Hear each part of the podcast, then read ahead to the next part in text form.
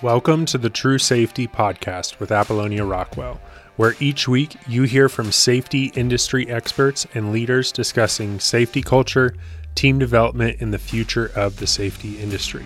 If you are looking for help with your safety program or have questions, head to truesafetyservices.com slash podcast. Let's get started. Hello, everyone, and welcome to another episode of the True Safety Podcast. I'm your host, Apollonia Rockwell, and we have someone really, really special today. We have uh, Miss Claire Bike with us, and Claire is a seasoned safety professional with some really cool background that we're going to get into. Not only does she have experience over seven years working with in the manufacturing industry on the safety end, but working with plants and different types of companies um, all over the place. And uh, first of all, thank you so much for being here. And how are you this morning? I am wonderful. And thank you again for having me. It's been uh, quite a whirlwind all of a sudden having you reach out and uh, have the opportunity to be here. So thank oh you again. Oh my gosh. Yeah. Good, good. Well, no, I'm really, really excited to talk with you. I always love the opportunity to connect with safety professionals. And also, it's just special to talk to a female in the safety realm of things and just to kind of hear your unique perspectives. I just, I'm really excited. But can you first just tell us?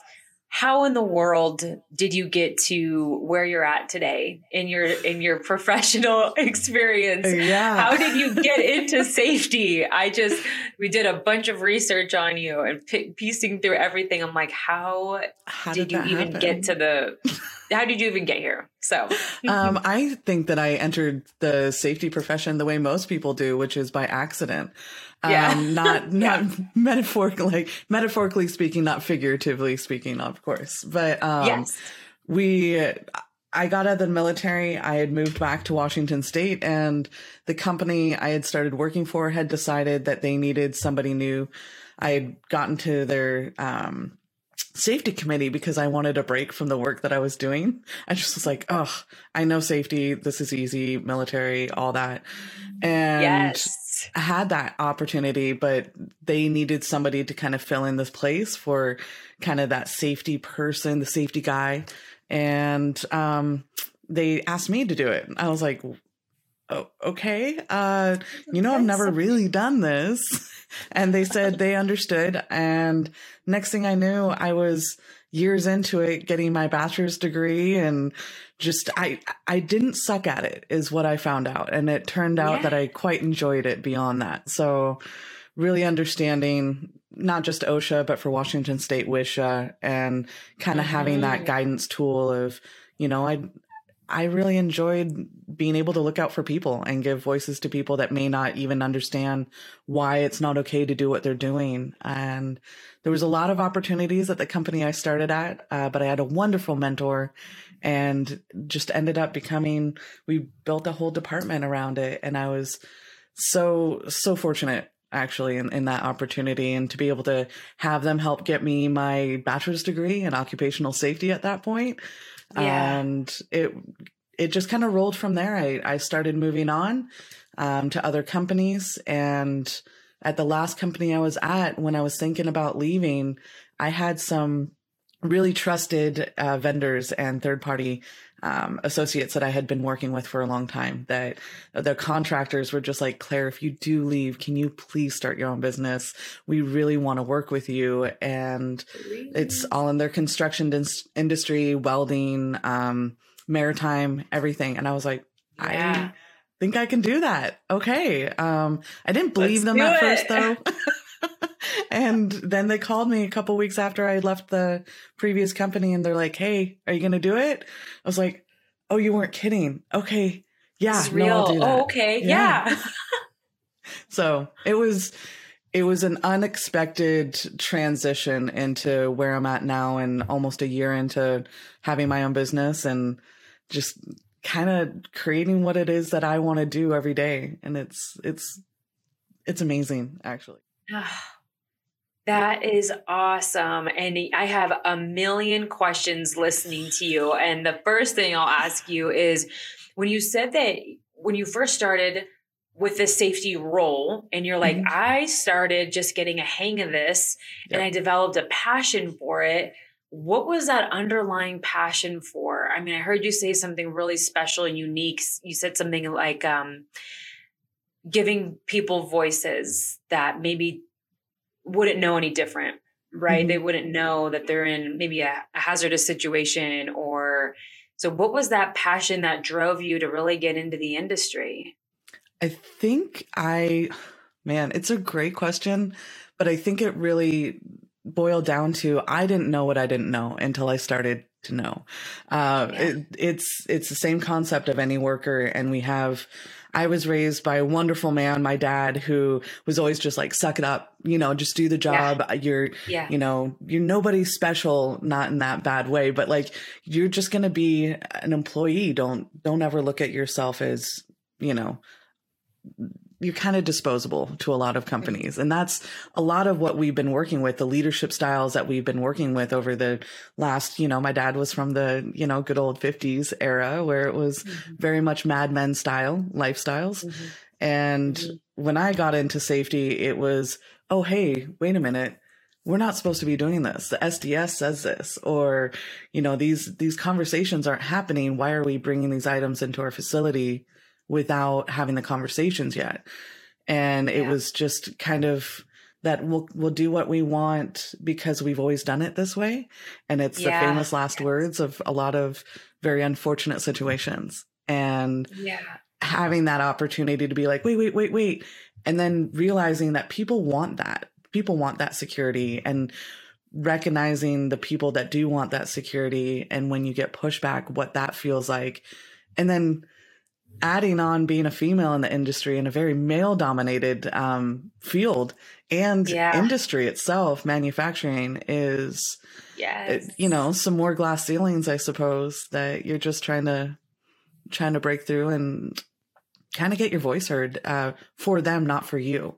So Yeah, Yeah. yeah, I like how you said that. And how how was that? You know, I being what what would you say now? What advice would you give now to maybe your younger self when you are looking around and it is a male dominated industry. I started eh, as a safety professional in the oil and gas industry. Mm. We had a oil and gas division, a cons- like a welding shop, a trucking division, and I feel like at that time when I started my career, if if someone were to ask me what's it like being a girl in the industry, I'd be like, it's no different.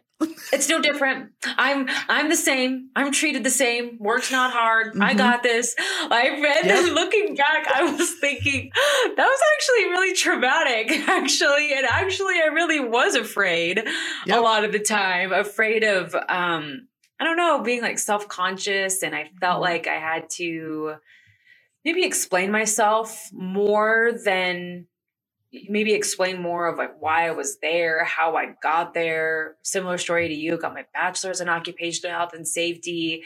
So Mhm. I, I feel like I had to explain my credentials a little bit more to prove why I was, I don't know, allowed to be there. qualified. Um, maybe those are just some self doubts that I had that I like now I'm willing to admit. But I mean, did you have any of that? And all you, of them. Absolutely. I, I just uh everything you said i did. I i probably gave my verbal resume when i finally had a resume to give or i was constantly qualifying myself to be in that conversation or at the table. And if if and when i would when i became the manager and they created an ehs department at that company it was just like oh, okay trying to have people really recognize you for who you are in that role rather than who you were when you started at the company was an incredibly new Oh. dynamic, let alone being, you know, a female or the first female manager on that floor. Anything along those lines at, at that level in a manufacturing suite, it was just, you constantly tell yourself, I'm just one of the guys. I'm just, you know, instead of being like, I'm me, right? Like I get to be me within this group of people and gender is irrelevant, right? And, but it's, I had to put in more hours. I had to show up first. I had to leave last. I had to Yes. do all of these things because I had to prove to everybody, like, I'm relevant. I am, I am qualified to be here and I am absolutely bound and determined to have you see that without having to say it. But when I do talk to you, I'm going to say it too. so mm. I would love to tell my younger self, um, yeah, man, calm down. it's going to be okay. oh my gosh, I am dying over here listening to you. And oh my goodness, because you are taking the words out of my mouth. Oh, I yep. settled down. Like, tell my previous self that. Calm down. That's what I would tell myself yep. too. I was there early, and mm-hmm. like you mm-hmm. said, um, uh, you know, race didn't, or race, gender didn't matter. You know, mm-hmm. we're all the same. Be one of the guys. Yeah. I just I was interviewing a gal in the safety professional industry. She has a safety company too, Ally Safety. Oh, nice. Really cool girl. And I, for the first time, just just by processing out it out loud in the podcast, I, I something that I kind of hid away, maybe like tried to forget about, and it, I was reminded during the podcast. Was the first time I said it out loud. Was that I remember there was this this time in my early career where I felt like I had to really hide that I was a girl because I was mm-hmm. out in mm-hmm. the field a lot in the oil and gas, like on the drilling rigs. And there was just like these couple months where I would try to, you know, have the tightest, highest ponytail and tuck it in my hard hat. Like if I, tr- like, what was I doing? What was I doing? Trying to blend in. And I was trying to look like a guy because I didn't yes. want to be seen as a girl. I just didn't want to I didn't have the energy to prove myself sometimes and and mm-hmm. and explain why I was there and blah blah blah blah blah. I just wanted to be a guy. I just wanted to be one of the guys. Yes. And then I realized, like you said, I could have just been me, mm-hmm. like feminine little me yeah, out there. No, but I didn't want to be. yeah. What point did you tell yourself, wait a minute? Like, wait a minute, I am qualified. I have a passion for people. Mm-hmm. So I'm allowed to be here. I have the knowing with the OSHA knowledge. And yeah, that's all great. But the bigger thing that I'm getting from you is your passion for people. Yeah. And your passion for giving people a voice. And so, I mean, at what time in your career did you realize, wait a minute, I've got this? I, uh, I had been through in the very beginning of my career um, as the EHS person. Well, they hadn't formed it yet, but we had an OSHA inspection. And so you get thrown into the deep end and they're like, oh, Claire, you're up. Like, you're up. up. Hope you're doing what we thought you were yeah. doing. Yeah. and and I wasn't really doing anything yet. I think the expectation of that role was so minimalistic at the time that mm you know, I was like, I, I'm going to show up and do this. That's right. It was, it turned out to be two to three days long. And it was me and my maintenance person. And I say mine, but the maintenance person that worked there at the time. And we became very good pe- friends after that. Yep. it was just like every break we had, we'd have lunch together. It was just, it was a moment. But in the end, um, we ended up doing fairly well. And awesome. I ended up just uh, learning so much from that experience. And then I went from somebody who knew almost nothing to somebody that actually, okay, so this is what it feels like to get audited. And this is what it feels like to go to um, a hearing and yeah. to appeal these chart, like any of these fines and understand, oh, okay, this is why they're saying it, but this is what we did. I didn't understand at the time. The, the, the process altogether was amazing, but as much as you would think that would make you feel like you understood, that didn't do it. Now I just felt that much more inferior. And it took probably three to four more years um, before I got my degree. It was somebody had asked a question and I knew the answer, and it was like right off the top of my head. And I was able to read uh, a couple other um, transcripts of what we were trying to do. And I was like, we can't do that because of these things. And somebody just tried to stop me and I was like, oh, like when when a hand's put up to you almost in your face across the room at a meeting in the middle of a meeting and you stop yourself and you're like, okay. No, so you didn't have the right to do that. Got it. Okay. This is where I from now on will never allow that to happen again. And yeah. it, that was that moment when I realized that I you know, somebody maybe didn't take me as seriously as I had anticipated them to, and professionally speaking, and it was unfortunate, but it gave me that power in my own self to recognize from here on out, it's not that I have to speak louder. It's just that I have to speak to people that are going to listen, or. I have to mm-hmm. make them listen through using dedicated words that make sense because it's about the people and not us. And unfortunately, a lot of the time it's about the bottom line and we can navigate that and we can work around any kind of financial struggles or challenges but we certainly can't do it at the behest or at the cost of any anybody that we're working with or for so. Absolutely. Oh yeah. wow. Oh my gosh. So much to unpack there. I like how you said that. You don't have to speak louder.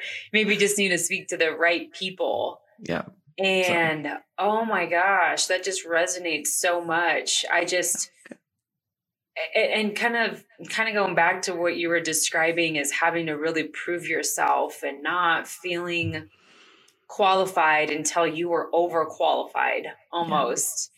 Yeah. And living in that imposter we, syndrome feeling, you know? Yeah. Why Constantly. do we do that? Why do girls why are we like that? Women do it more a- often. I think it's proven that we do do it more often because I think oh man, I think it's that self-confidence and whether or not we're showing up with that or not and understanding fake it till you make it kind of moment. I don't know about you, but I absolutely in the beginning of my career, you of any career, any job, you you come on site and you're just like, I got this. Just show them that I got this. show up prepared, over yes. prepared and early yep. and, you know, knock it out of the park. Yeah. I mean, I just remember really not only going to the extra mile, it's almost how you're describing it, like too far, too, yep. you know, too prepared. I would just go to the extremes because I felt like I couldn't be wrong. I had so much to prove to this company that I was the right person and I just, whoa, if you could tell yourself yep. advice, what would it be? Calm down. That's that's the funniest Calm down. Thing. It's gonna yeah.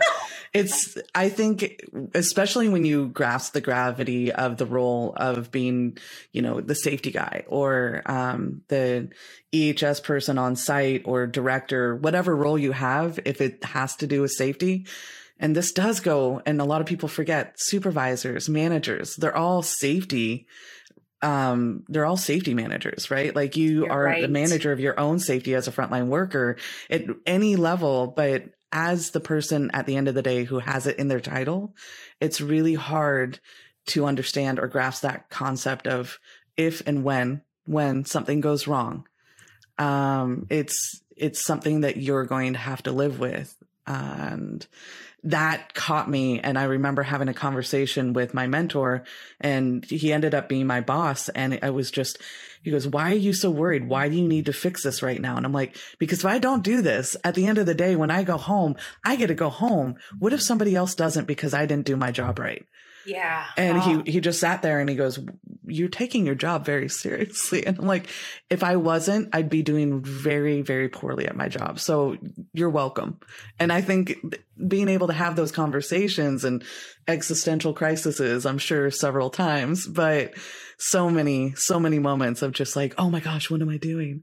This is this is people." And I think that's where it came from, like that that grand passion of making sure that we're having leadership development be so so much more of a primary focus so yeah. that the people are the ones that benefit all over. So. Absolutely. I hear you when you're speaking you you say people a lot. You're referring to the actual workers a lot. And i think that that's so special.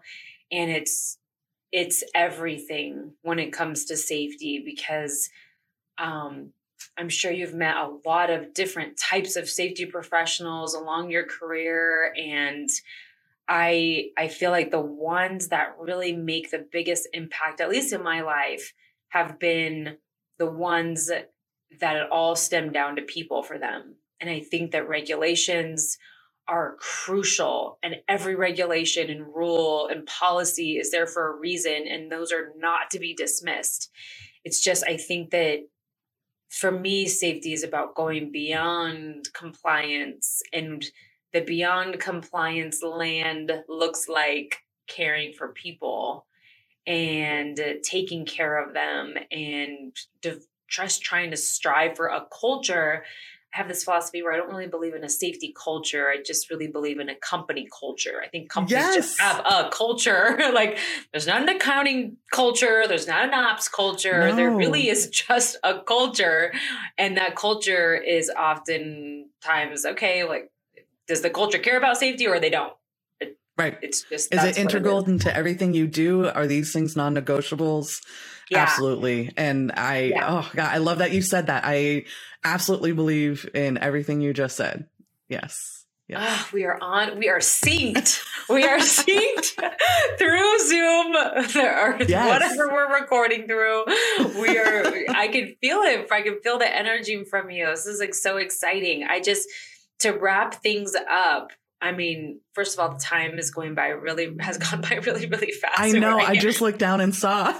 I'm like, whoa, we're almost at time. But how I want to end um, end it with the with the listeners is I want to know what are you most passionate about right now. Um, let's say so two things like what are you most passionate about right now in your career, and then two, what advice would you give to the listeners that are looking to take their safety program to the next level?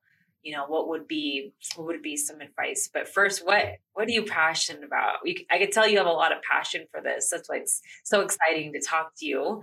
Yeah. thank you. Um, i would say right now a huge focus I have is leadership development. I, I, kind of mentioned it before, but I think it's it's where it starts and it's where it has to end is with our leadership, making sure you know, understanding leadership is a choice every single day and mm. you have a role and that's your title, but leadership is a choice. And you can do that from any level, from any job, from any role. And it, it's something that if we lead with empathy, and that goes with the advice that I would give to anybody else, if you lead with empathy, you don't have to live in empathy, obviously, but lead with empathy, understand it's majority times 70, 70, 30, process, not people. Um, and we're, we need to not point fingers. We need to understand that it's more than likely we haven't made, given them tools to be successful. And right. If we lead from that and if we start practicing, it's not easy, but practicing leading with empathy, practice conceptually understanding process, not people, then one day it becomes natural to have that conversation that starts with questions and not the finger pointing. And it yeah. is it's a wonderful, wonderful moment when you see leadership do that. And I, I just hope that we can get there a little bit. I think COVID has exponentially accelerated our, our ability to get to these wonderful moments where we're normalizing a work life balance rather than criticizing yeah. it. Yeah. And um, instead of it taking 10 years to get there, I think it's just been the two years of COVID and I'm I'm really excited to see how it's really spotlighted us moving forward in a lot of those softer areas that have been kind of shunned or frowned upon. So, mm-hmm. Mm-hmm. yeah. I couldn't agree with that more. I think that a lot of our listeners are safety professionals and um, or just um, leadership roles, management roles, but I love what you just said there is that leadership is a choice and to yes. wake up every day, leadership is a choice. That just, wow, that really rings true in so many ways. It is a choice. It's something that we can choose not to, you know, look out for the person that we're working with that day. Mm-hmm. And, but one thing that really was uh, kind of screaming at me when you were talking there is as as safety professionals we do have to acknowledge that one safe it, it's not just safety it's not just safety's role and responsibility to care about safety right and mm-hmm. it's it's everybody it's operations it's it's the ceo it's the owners it's everybody is embracing um a healthy workspace and yes. the and leading with empathy is is on all of our plates yes. to really try oh. to understand the person that we're working with on a deeper level caring for them on a deeper level that's all of our our roles and responsibilities so i think that that was i think that that's a beautifully said and i think that that's one step that we can all take if we're trying to take the culture at our company to the next level is really leading with empathy. I love how you said that. That's great. And I anything else? It. Yeah, I mean anything else on your mind? How would you how would you describe I mean any final advice you would give to to somebody that's just trying to take the the safety program in itself to the mm. next level? Um low hanging fruit use it. Um, if people start seeing changes that you're making um, and see that you're dedicated in the change that you're talking about and you're not just using words and you're not just a mouthpiece, yeah, be a part of that. Um, I every day I talk about these things and yet I know that I I'm coming from a point of learned behavior. I, I was all the things I talk about are unhealthy. I've been unhealthy. So I'm not coming from a point of pointing fingers. I'm coming from a point of growth and understand that we don't all start with this moment of perfection and always being this best, our best safety self. Uh, we, we have to get there and we have to grow into it. And it takes, just like you do to work out every single day, it kind of takes that mental fortitude to be able to show up for yourself every day. And then as a safety person, you're showing up for them as well after, yeah. like, as that secondary but primary motivation. Yeah, showing yeah. up for the people. I really like that. I think that those are great parting ways. Showing up for your people, not just, you know, it's not we're not in this as safety professionals to get all the glory, right? We're there to to be a support with yes. the with the organization in a whole. And I um, I think we can all resonate. Something that you just said earlier was that uh, either you've worked inside an organization like this, or maybe you know of a company like this. But I've I've been all the above. is working with a company where we are so defaulted to blaming people, blame yep. the person. Somebody's involved in an incident. Well, what did they do wrong? Write Let's them up. find their faults right away. and I've been in companies that act like that. We all have been, or at least I think we all have been. Maybe it's just me. But um, getting to a space where we're looking at ourselves, that where the company is looking at ourselves and looking in the mirror and where and having the mindset, where did we go wrong here? And how did right. we as a company fail them? Right. When there's an incident, when there's a near miss, when there's a mishap in the workplace. I think that that's a goal to strive for. I think that's beautifully said. And as safety professional, professionals, for you know everyone listening, if you are working at a company that is kind of defaulted to blame mm-hmm. people, that's something as an action item to take away today. And just, you know, I challenge you to rethink rethink the situation and rethink can we have done something different and did we actually fail them not them failing us. Excellent. Yes. I love that.